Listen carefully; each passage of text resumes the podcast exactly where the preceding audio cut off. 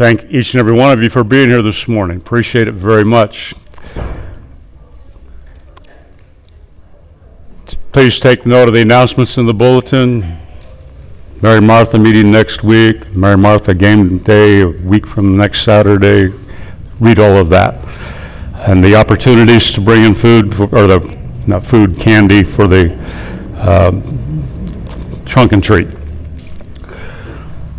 In nineteen fifty-two, a young man who had grown up attending church, but for the previous two years, nineteen fifty, nineteen fifty-one, he'd started attending the Communist Party in Indianapolis.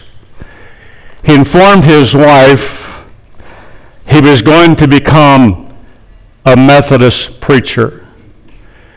And his goal was to infiltrate the church with his socialism, communist agenda. He thought that that would be a perfect place to launch that particular ideology. His thinking was the church was ready for socialism.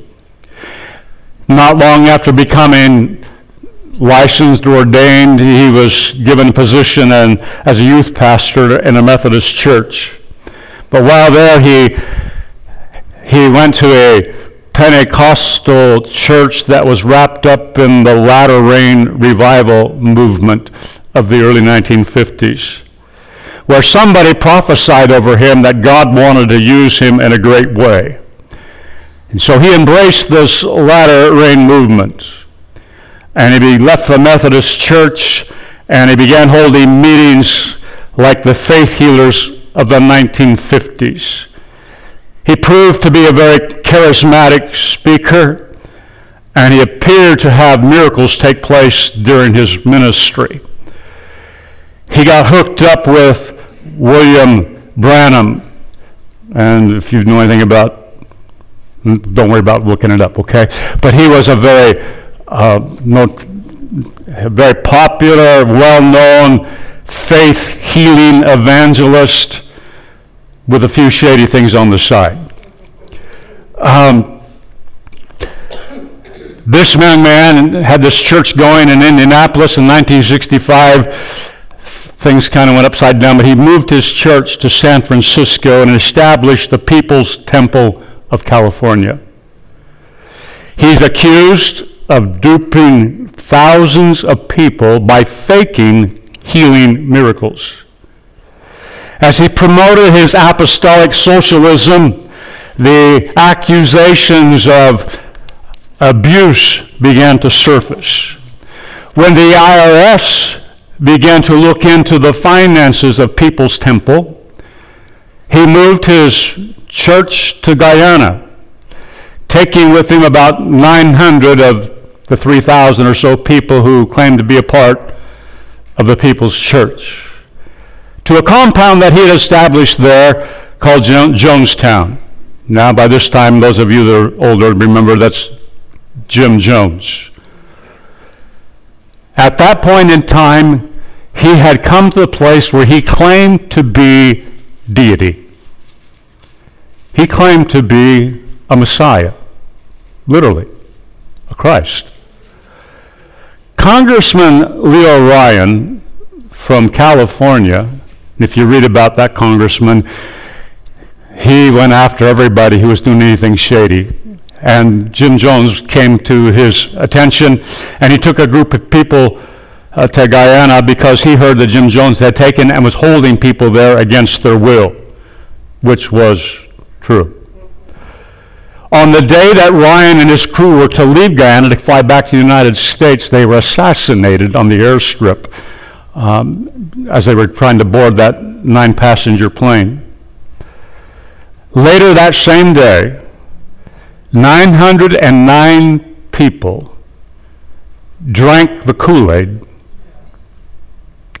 that Jim Jones said that they had to drink if they were a good communist. Now, they started out Pentecostal believers looking for miracles. Now they've come to the point, as a good communist, you need to drink this because when word gets back that Ryan's been killed, they didn't kill everybody. There was somebody that escaped. The United States military is going to come and wipe you out anyway. So he, along with nine hundred nine, peop- uh, nine hundred eight other people, drank. Well, he didn't drink the Kool-Aid. He had a bullet in his head. Whether self-inflicted or whether he commanded one of his lieutenants to do it. But he committed suicide with these other people. Three, over three hundred of them were children. It is perhaps one of the most tragic stories that I could find about people being duped by false teaching. Being duped by a smooth-talking man who claimed to be a preacher, who came into the ministry with a, an agenda to take people down the road that Marx had written about in his book. The story of Jim Jones is the story of a cult built to feed a man's ego. All in the name of being a church. Here's the thing. There have been those kind of men ever since the church was birthed in the first century A D. They haven't taken it to that level in most cases. But the tragedy is, the tragedy is, there have been men who are false prophets who have, and the pro- right now they are deceiving millions of people believing that they are ready for eternity, and they're absolutely not ready for eternity, because they have not embraced Jesus Christ as their Lord and Savior. And they do not believe that Jesus Christ is the Son of God. We bring that up because as we come to First John, the whole reason he's writing this message is because he's upset about the fact that there's false teaching that has arisen within the church in Asia Minor. I mean, he doesn't even start with a greeting. He doesn't end with a greeting. He just gets into this message about the fact that Jesus Christ is the Son of God. I saw him, I touched him, I felt him, I walked with him, I heard him. I know beyond a shadow of a doubt. And he didn't put it in there, but it's inferred. Just go read the gospel that I wrote. That's, I wrote it just so you know that he's the, the Son of God. Because the it was the beginning of the heresy of Gnosticism. That said, the Gnostics said, there's no way that God could become flesh. And so what happened is, Mary and Joseph had a baby, and they named him Jesus, and when he came of age and was baptized, God sent his Spirit on him, and it was on him to do these miracles and to teach these things until we get to the crucifixion, because God can't die. And so that spirit left him, and so the person, Jesus, died and was put in the grave, and the resurrection's all a hoax. That's the Gnostics' belief. And they were trying to get, and there was a, a particular man in Ephesus who was heading up this new heresy. And John is coming against that. So he writes, and we come down to verse eighteen, chapter two. Children, it's the last hour. And as you have heard that Antichrist is coming, so now many Antichrists have come. Therefore, we know that it is the last hour. It is the last hour. Was he saying we have sixty minutes to live and we're done? If you read the, you know, most of us, when we read it, believe that John wrote this toward the end of his life, which means by this time the city of Jerusalem has been wiped out. The temple of Herod burned to the ground. Everything gone. Totally gone. And it has been gone ever since then. Totally gone. There have been, by this time, thousands of people of the way, Christians, who have been executed for their faith. Peter, well, all the other, of the eleven, all ten of them by this time have already been martyred for their faith. But there were thousands upon thousands of them martyred by the Roman Empire. So It could have been easy for somebody to say, well, we're down to the very last moments. What does he mean when he says it's the last hour? It appears to me and to many others who are more educated than I and way smarter than me, that we can equate this word, the last hour, with the phrase, the last days, that we read throughout the Scripture. For example, in, in Acts chapter two, verse fourteen, fifteen, and sixteen, seventeen, Peter, standing with eleven, this is the day of Pentecost, lifted up his voice, and he addressed them, "Men of Judea, and all who dwell in Jerusalem, let this be known to you, and give ear to my words. These people are not drunk." The people who are speaking in languages they never learned, glorifying God, and the people hearing their own language from other nations. How do we get this? He said, these people are not drunk, as you suppose, since it's only the third hour of the day, or nine o'clock in the morning. But this is what was uttered through the prophet Joel. And in the last days it shall be, God declares, I will pour out my spirit on all flesh. Your sons and your daughters shall prophesy. Your young men shall see visions. Your old men shall dream dreams. The New Testament church understood the period of time that God calls the last days began with the coming of Jesus and his ascension back into heaven after the crucifixion. The writer of Hebrews said it this way in Hebrews chapter one, verse one, long ago, at many times, in many ways, God spoke to our fathers by the prophets.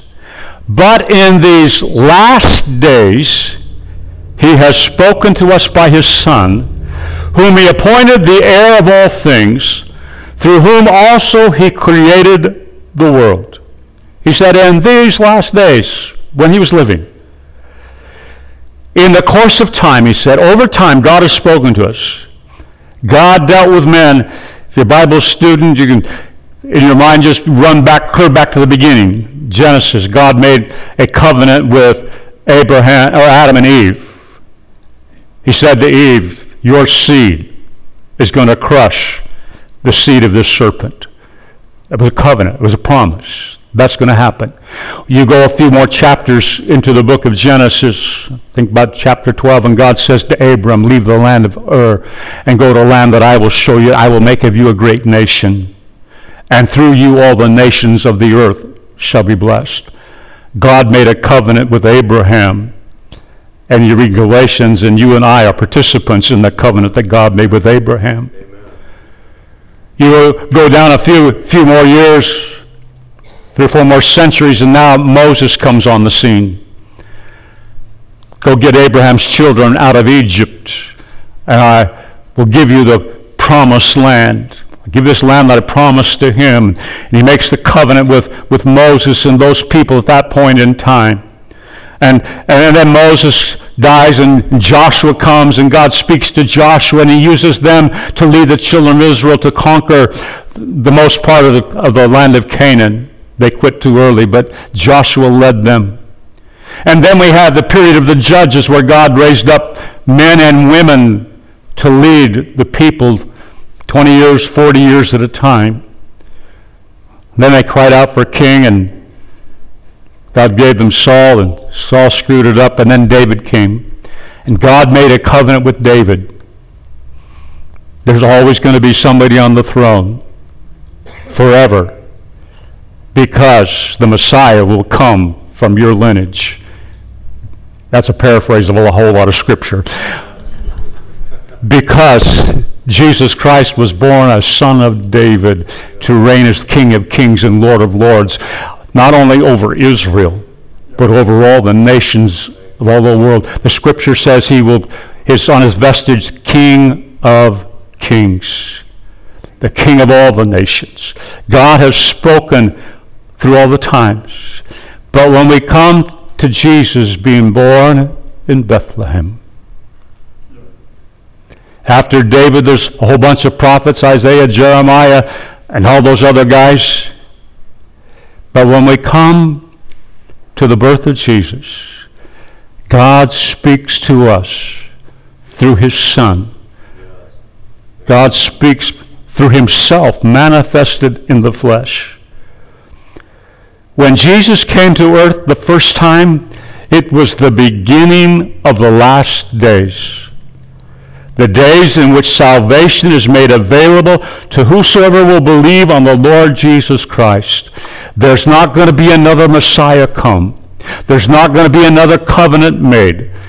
The best covenant, the final covenant, has been made through Jesus Christ. He still uses people to declare that truth, to prophesy that truth.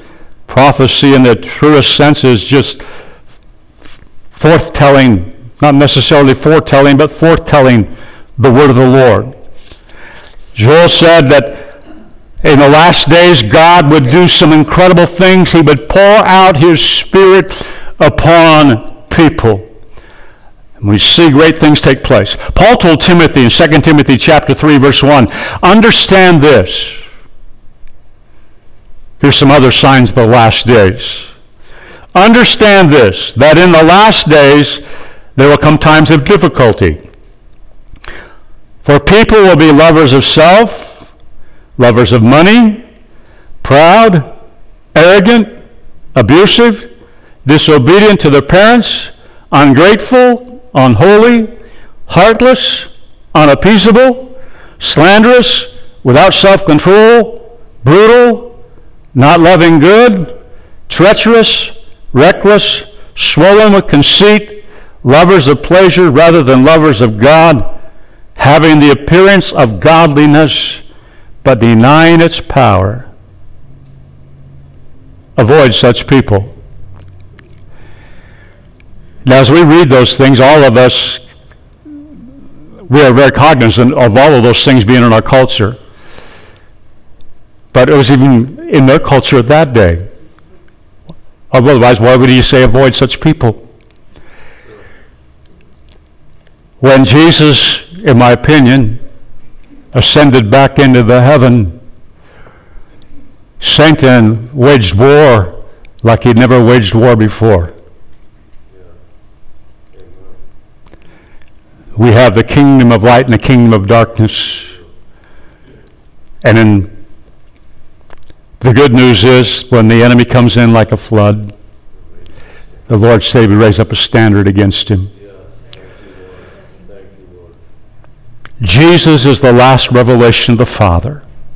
He represents the final covenant that God is going to make. The next event that we are expecting is the second coming of the Lord Jesus Christ. And I want you to know that it could happen today. It could happen at any moment. This is the last hour. John, as he's looking at the culture, he said, folks, listen. It's the last hour, not just the last day. He saw an urgency about the time.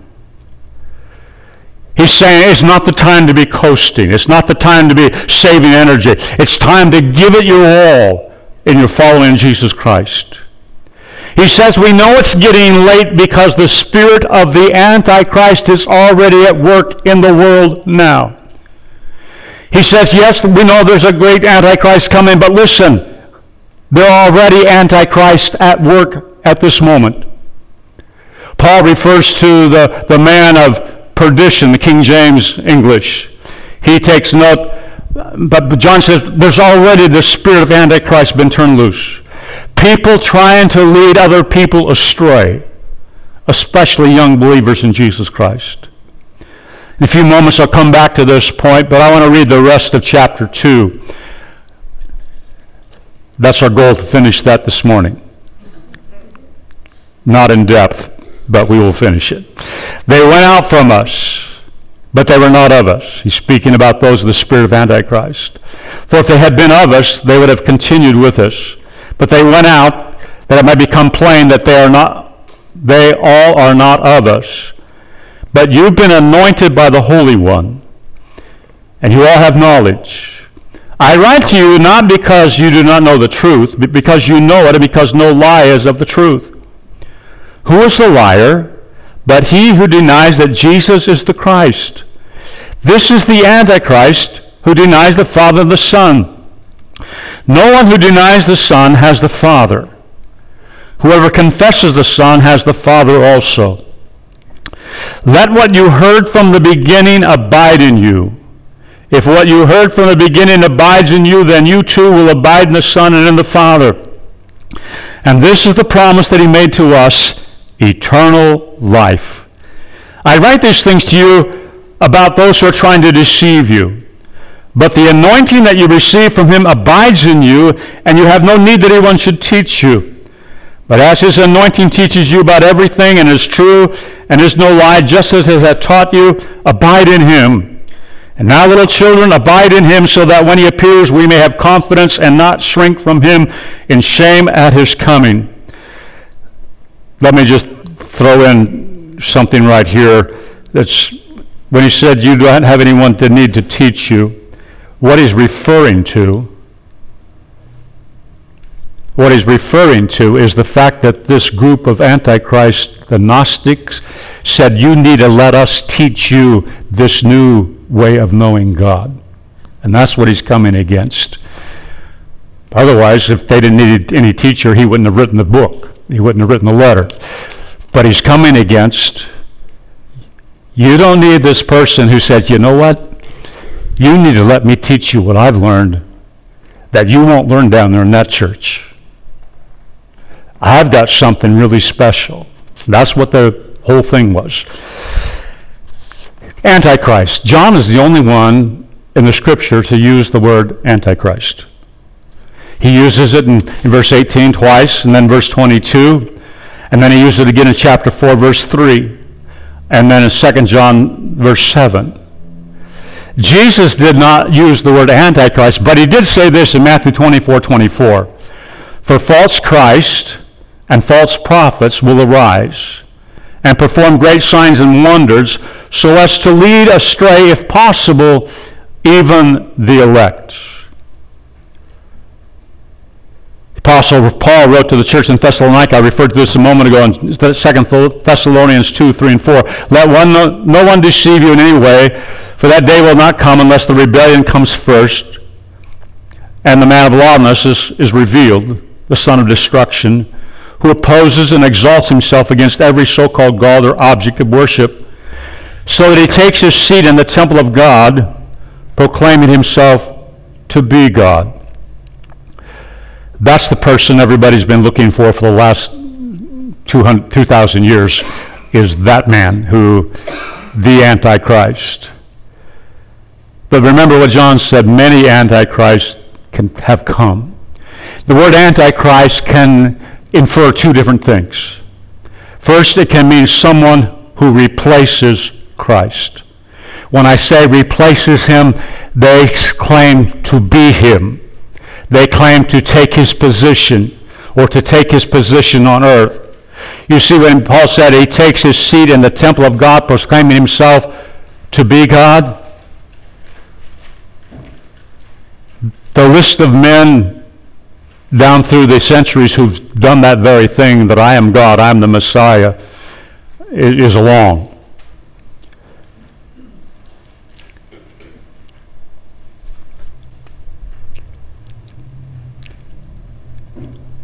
When a particular leader of a vast religious organization says, the word that I speak is infallible,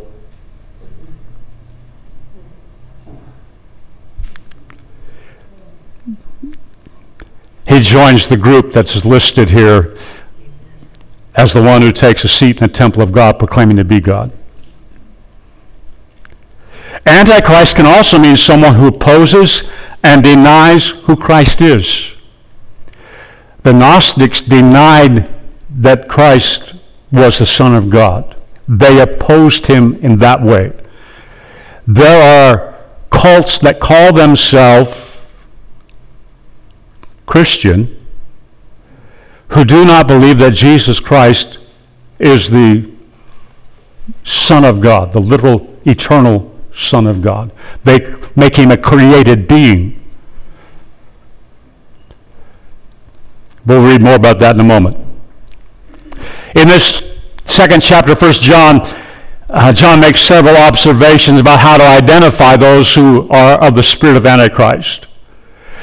First of all, the Antichrist that John refers to in this setting were people that at one time appeared to be part of the church. They appeared to be part of the church. They joined themselves together with the believers. As time went by, they did what Jim Jones did. They separated themselves to go do their own thing and say, come on down the street. We have a better deal. We have a new deal. Based upon their philosophies that were contrary to the gospel. You know, these could be some of the people Jesus referred to. He's talking about the parables of the of the of the seed being thrown out and does not take root. And the first sign of trouble, they they go their own way and make up their own thing. And or remember Matthew thirteen, he talked about the farmer who went out and sowed good seed, went to bed, and somebody came along and sowed tares, weeds that looks just like the wheat until it becomes time for harvest time, and then it's very obvious. John said, there's some tares among us. There's some weeds. They separated themselves out. They left the church. You know why? Darkness has no fellowship with light. Darkness has no fellowship with light. They had to go someplace else to keep the lights out, so they could keep propagating their deceptive theology, the lies. They became so uncomfortable they couldn't hang out there anymore. So they all go to the outside and lure people to come down the street. In verse twenty-two, we see the bottom line of their new revelations. They deny that Jesus is the Christ. They denied that he was the anointed one, the Messiah. They denied that Jesus was the Son of God. Now, I would explain to you, they believed that he was a man, the Spirit came on him, then left him, and he's in the grave someplace today in Jerusalem. They taught the way to God is through knowledge, what you know, the knowledge they had in particular. They thought your body's hopelessly evil, cannot be redeemed, so go ahead and do whatever you want in your body. As long as you have the right knowledge, you're going to be all right for eternity. John spells it out pretty plain for us. Anyone who denies that Jesus is the Christ is a liar. That's what he said. In case you're offended that I said it. I'm reading the Bible. Anyone who denies that Jesus is the Son of God is Antichrist. Anyone that teaches you there's a way to get to heaven without Jesus is Antichrist, and they are lost. John stood with Peter way back in the first couple months, weeks after Pentecost. They'd been to the Gate Beautiful, remember? Peter said to the crippled man, we don't have any silver and gold, look on us. In the name of Jesus Christ, rise up and walk. They got hauled into the Sanhedrin for preaching Jesus. And Peter says in, in Acts chapter four, verse twelve, there is salvation in no one else, for there is no other name under heaven given among men by which we must be saved. No other name. No other name. In the world today, there are many religions that are anti-Christ. They look good from the outside. They call for people to be moral people, upright people, to care about one another, to be good neighbors, to pay your bills on time, to be religious. However, they are anti-Christ and anti-God because they teach that there's another way to be saved other than embracing the cross of Jesus Christ and the resurrection from the grave. Teach you you can be saved by paying penance or having your sins absolved by some special man. Some teach that Jesus was merely one of several of God's sons. He didn't really die, didn't raise from the dead. Some of them are subtle and some not so subtle in the way that they deny Christ. John says in verse twenty-three that no one who denies the Son has the Father. No one who denies the Son has the Father, no matter what you call yourself. If you don't have Jesus, you don't have the Father. That means there's multitudes of people who've been damned for eternity because their eyes, their eyes and their hearts are darkened and blind by the lies of somebody. And a couple of the major cults in the United States were started by people who started out in the church, the true church, and they got a new revelation. There are people today who want us to believe that Jesus, Muhammad, Buddha, any one of the four thousand Hindu gods all lead to the same God. This is not what the Bible teaches. I am the way, the truth, the life. No one comes to the Father except through me. My hope is built on nothing less than Jesus' blood and righteousness.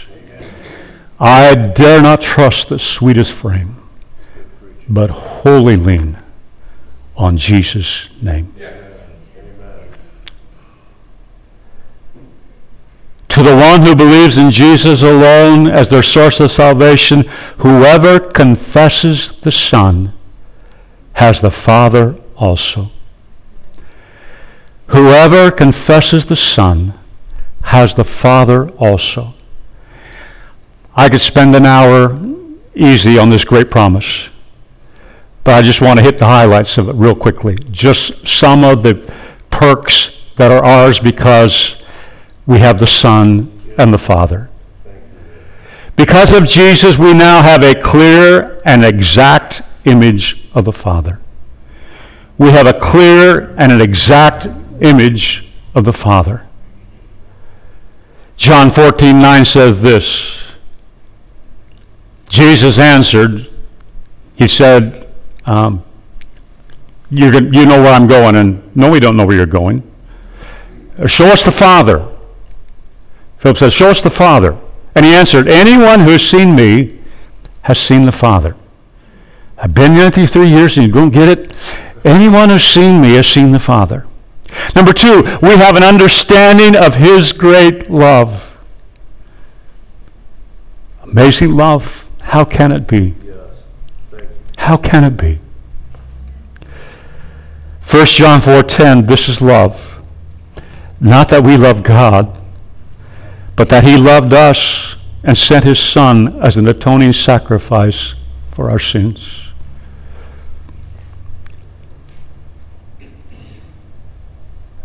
Uh-oh, somebody hit verse ten, eleven instead of ten, but that's a good one. Dear friends, since God loved us, we ought to love one another. But verse ten, this is love, not that we love God, but that he loved us and sent his Son as the atoning sacrifice for our sins. If I had a pen, I'd write a note to go fix that. Number three, access, access to the Father. We have access to the Father. For through him we both have access to the Father by one Spirit. You remember the Old Testament, the tabernacle. Where did God dwell? Behind the curtain. Who could go in? The high priest. After he purified himself multiple times, multiple sacrifices. But when Jesus died and the veil was torn in two, I have direct access to my Father. There's another verse. Hit the next slide. Through him we've gained access by faith into this grace in which we now stand, and we rejoice in the hope of the glory of God. Access by faith into this grace. Next slide, Jonathan. Hebrews four sixteen said, let us then approach the throne of grace with confidence, so that we may receive mercy and find grace to help us in our time of need. I do not have to live in fear of the wrath of God because Jesus died in my place, and by grace I can come into the very presence of the most holy and the living God who created everything, me included. I have access to the Father. Number four, we've been given the right to be called his children and to call him Father. We have been given the right to be called his children and call him Father. John chapter one verse twelve said this, "Yet to all who received him, to, to those who believed in his name, he gave the right to become children of God." Children of God. Hit the next slide, Jonathan. Romans eight fifteen said, "You did not receive a spirit that makes you a slave again to fear, but you receive the spirit of sonship, and by him we cry, O most God who created the heavens and the earth." He did do that. O most holy God who judges everyone and everything, he did do that. He does do that.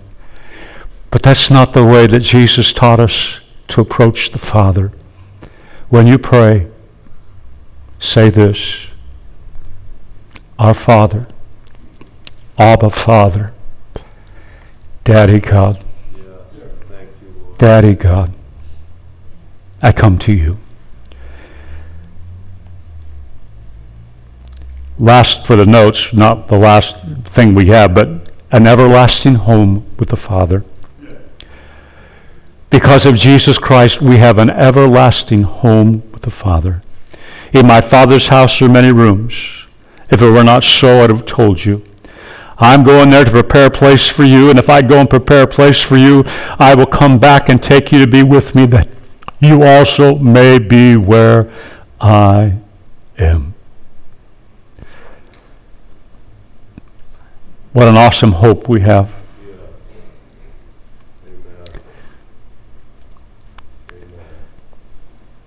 To be absent from this body is to be home.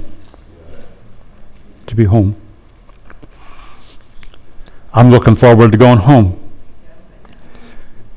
There's a lot more of us over there than there are here.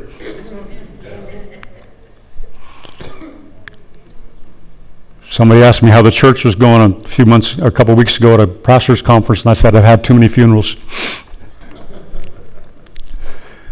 Too many people get out of here before I did. John is writing here. He says, listen, oh, before I get there, if you don't have Jesus, you have none of these things I've just talked about. If you don't have Jesus, you don't have any of these things. You have none of them. He's writing to the church about the spirit of Antichrist at work in the age, and, and he, he wants the church to know you're equipped.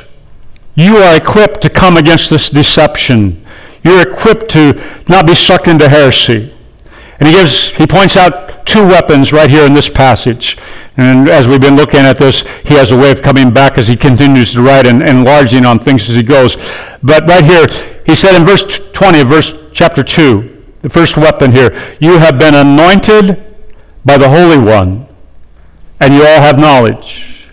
Verse twenty-seven, "By the anointing that you receive from him, but the anointing you receive from him abides in you, and you have no need that anyone should teach you, but as his anointing teaches you about everything and is true and is no lie, just as he's taught you, abide in him." Weapon number one, we have the anointing. We have the anointing. Here's another thing I could preach for a long time on, going through the scriptures and looking at the anointing. You remember back in, in First Samuel chapter ten, when the people cried out for a king, and God said to Samuel, "Here's your man," and this Saul. And uh, he anointed him with the, the oil to become the king of Israel. And he told him, after he poured that oil on, you're going to go here, you do this, this is going to happen. You get, and when you get to where the prophets are, the Holy Spirit, the Spirit of God, is going to come upon you, and it's going to change you. You are going to be changed by the power of God coming upon you, and that's just what happened. Saul went and began to prophesy with the prophets. We go to the moment in time when Saul is rejected, and God tells Samuel, I want you to go to Bethlehem, and I want you to anoint the next king, a man after my own heart. Jesse brings all of his sons, and none of the first seven, and you have another one. Yes, David is in the field. They bring in the shepherd. And in First Samuel sixteen thirteen we read, so Samuel took the horn of oil and anointed him in the presence of his brothers, poured the oil over his head. And from that day on, the Spirit of the Lord came upon David in power. The oil of the Lord, the anointing oil in the Old Testament, is a picture of the Holy Spirit being poured out on people to empower them to do the work that God created for them to do. He said to the church members, you have an anointing. You have received the oil of the Holy Spirit poured over you. Not only has been poured over you, but he is in you. Jesus said, it is expedient for you that I go away. I will send another comforter, and he will not just be with you, but he will be in you. He told them, go wait in Jerusalem, because when the Holy Spirit has come upon you, you will be endued with power. Dunamis. There will be power for you to be witnesses, for you to be. For when the Holy Spirit comes on, you'll be changed. You'll be a new person. If any man is in Christ Jesus, he's a new creature. Old things are passed away. All things become new. Jesus said in John sixteen, when he comes, he will guide you into all truth. He will guide you into all truth. Verse fourteen said, he will bring glory to me by taking from what is mine and making it known to you. John says, because the Holy Spirit is in you, he will help you to know what's true and what's false. As you live out your life under the influence of the Holy Spirit, he will guard your heart and your mind from being deceived by the spirit of Antichrist. That anointing is always with you, always in you. We sing great songs, Holy Spirit, fall. We love to sing those. You all pray, anoint the preachers. So he'll preach a short message instead of a long one. Your prayers haven't been answered yet. We pray, Lord, anoint the ears of the listener to hear the word. But it might be more correct to pray, Lord, help us to submit to the anointing that is already within us. Let us surrender to that. Lord, help us to hear under the influence of that anointing. Help us to speak under the influence of that anointing. Help us to act under the influence of that anointing. And the U I on your page is under the influence. Under the influence. The anointing. You have an unction, is the way the, the King James said, you have an unction, you have this anointing, you have the presence of the Holy Spirit within you. Let it flow. For, Jesus said it would be like a river of living water flowing from your innermost being. We need to let it flow. We need to submit to it. Have your way. Have your way. Holy Spirit, have your way.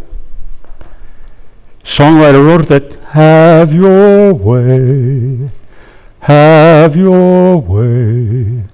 Holy Spirit, fill our hearts and have your way. As we wait, as we pray, Holy Spirit, fill our hearts and have your way. Sing it, would you? Have your way. Have your way. Holy Spirit, fill our hearts and have your way. As we wait, as we pray, Holy Spirit, fill our hearts and have your way.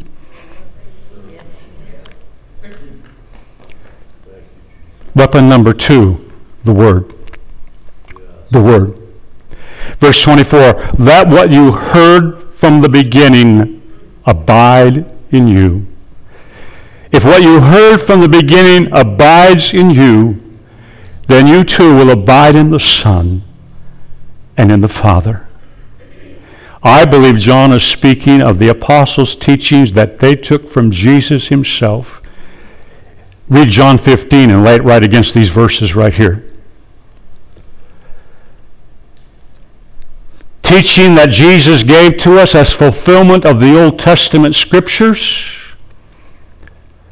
The apostle teaching that we now have is the New Testament, but John said, abide in this word and let this word abide in you.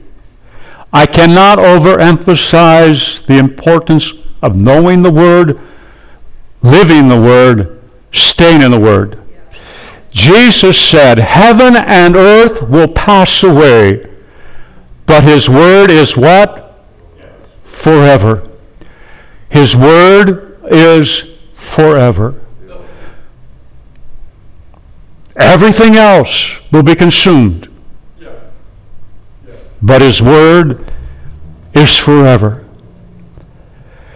The psalmist tells us that the person who abides in the word will be like a tree planted by the rivers of water. You'll have deep roots or strong foundation. You'll have deep roots or strong foundation. Jesus talked about it in Matthew chapter seven. He said, if you build your house upon the rock, when the storms come, when the hurricanes come, your house will stand. And as you go on, the psalmist said, whatever you do, if you abide in the word, blessed is the man who walketh not in the counsel of the ungodly, sitteth in the seat of the scornful. His delight is in the law of the Lord, and his law he meditates day and night, and whatsoever he does prospers. It brings success. To live in the word and allow the word to live in you will bring success to your life. Whatever he does prospers, and he'll bring forth fruit in season, the leaf will not wither. Paul said, faith comes by hearing, and hearing by the Word of God. The Word of God builds faith. Faith is not a blind leap into the darkness. Faith is standing upon the promises of God. It's standing on the promises of God. And the more I know the Word, the more I know God, the more convinced I am that God will do what he says.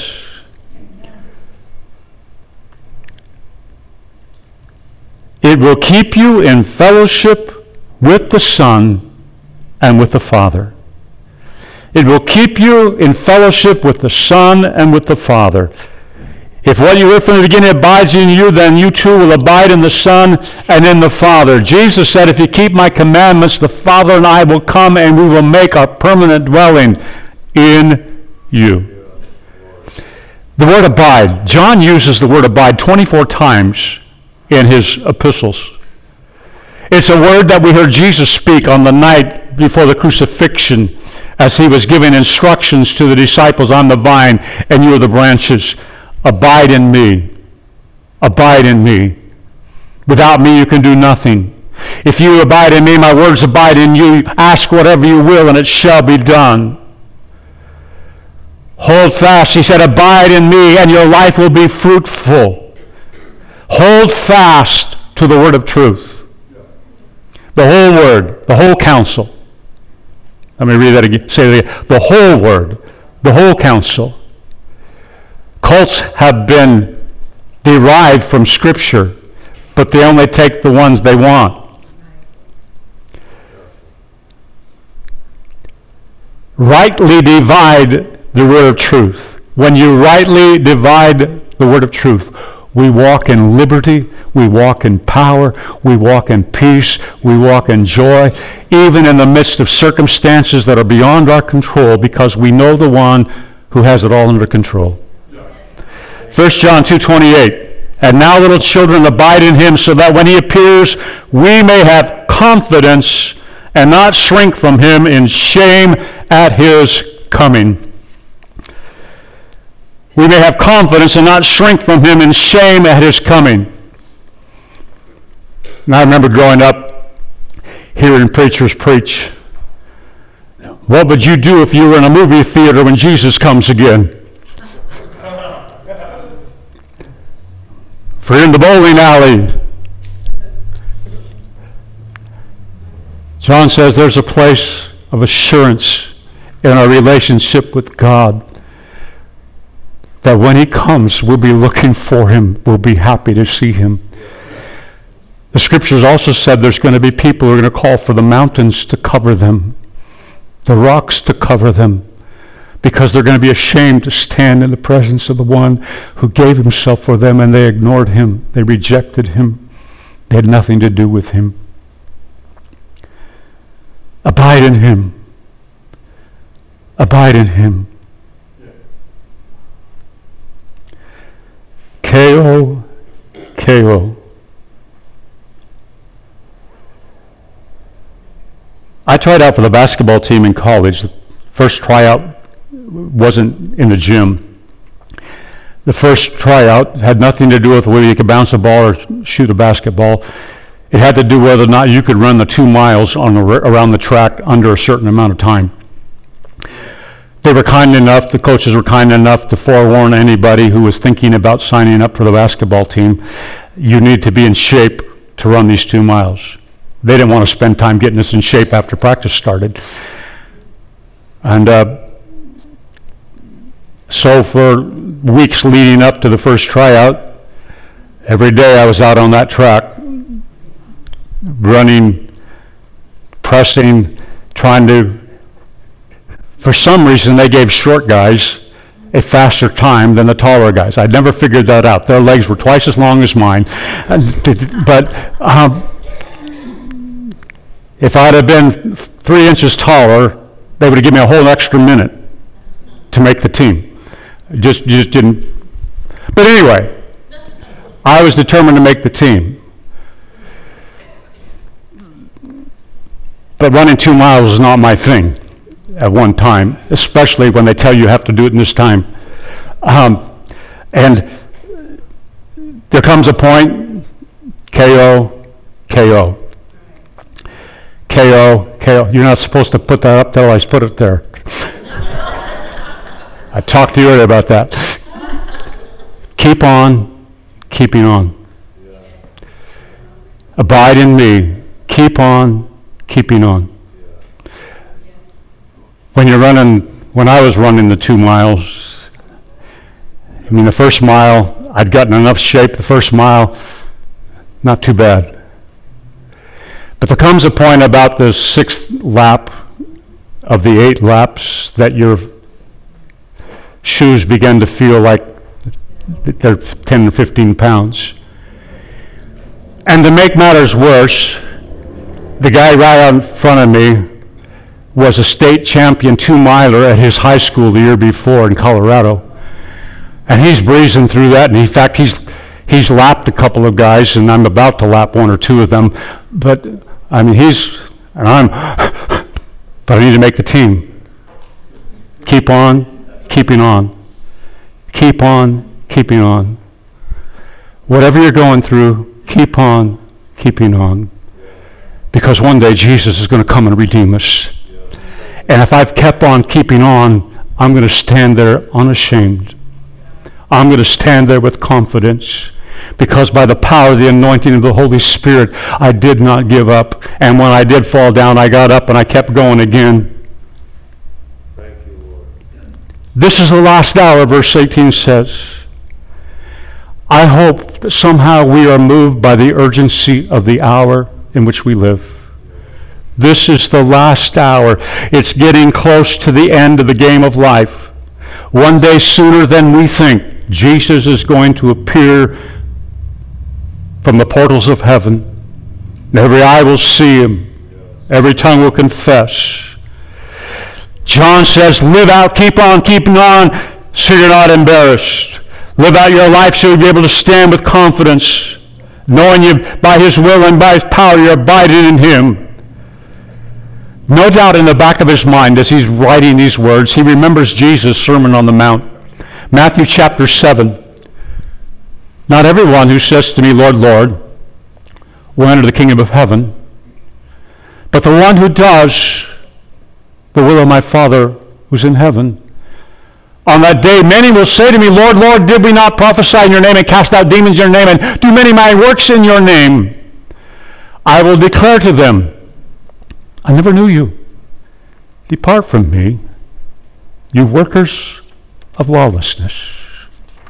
In Matthew twenty-five, Jesus tells a couple parables, and one of them is about ten bridesmaids, ten virgins, five wise and five foolish. Their job is to escort the bride to the bridegroom's new home that he has prepared for her, but they don't know when he's coming, because he doesn't come until he's finished the accommodations for his bride. Then he sends a messenger, and they all get ready, and they do this. In this particular story, he comes at midnight. They need a light. There's no street lights. Five of them, under, they didn't bring enough oil. Five of the other ones, they have a flask of oil. Please help share us. No, we can't share. There won't be enough for us. So you go to the vendors and go buy some oil. They go to the vendors, and it's Jesus' parable. Then they come to the home where the wedding is being completed. They beat on the door. And the bridegroom says, I don't know you. I don't know you. Depart.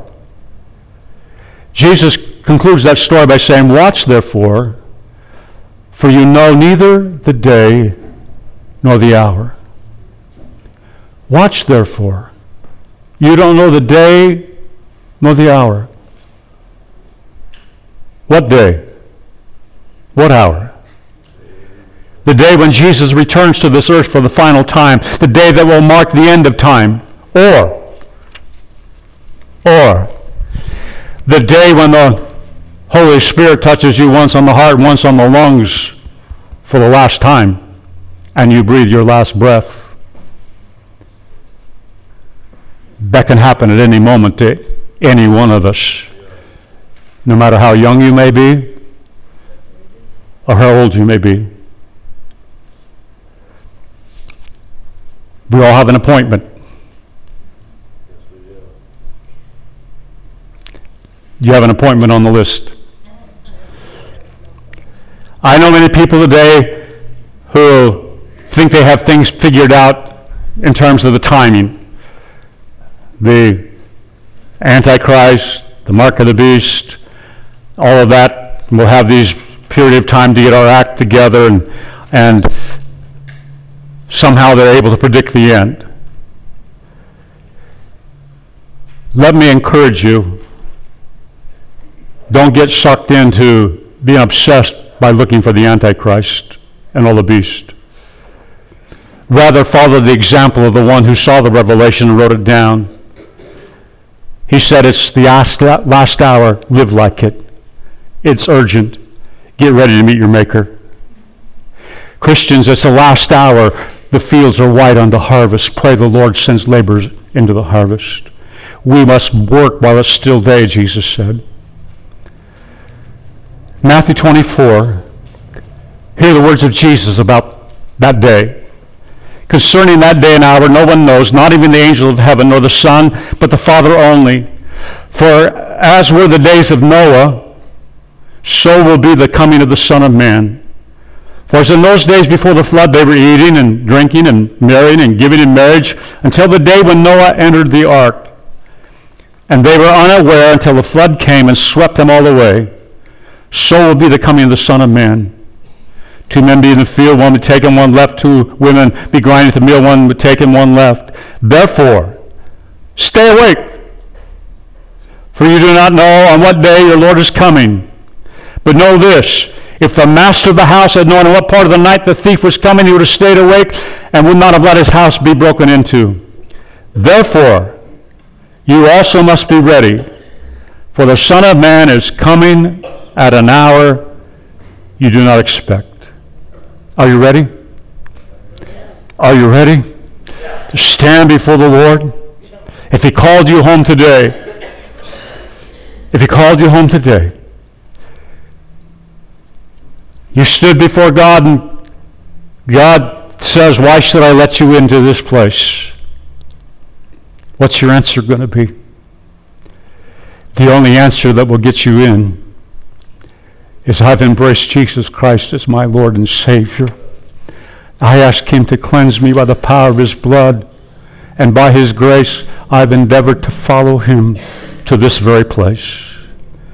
I stand here today before you, Father, because of your amazing grace that you made real to me. Thank you. It all begins with a prayer, a prayer of repentance.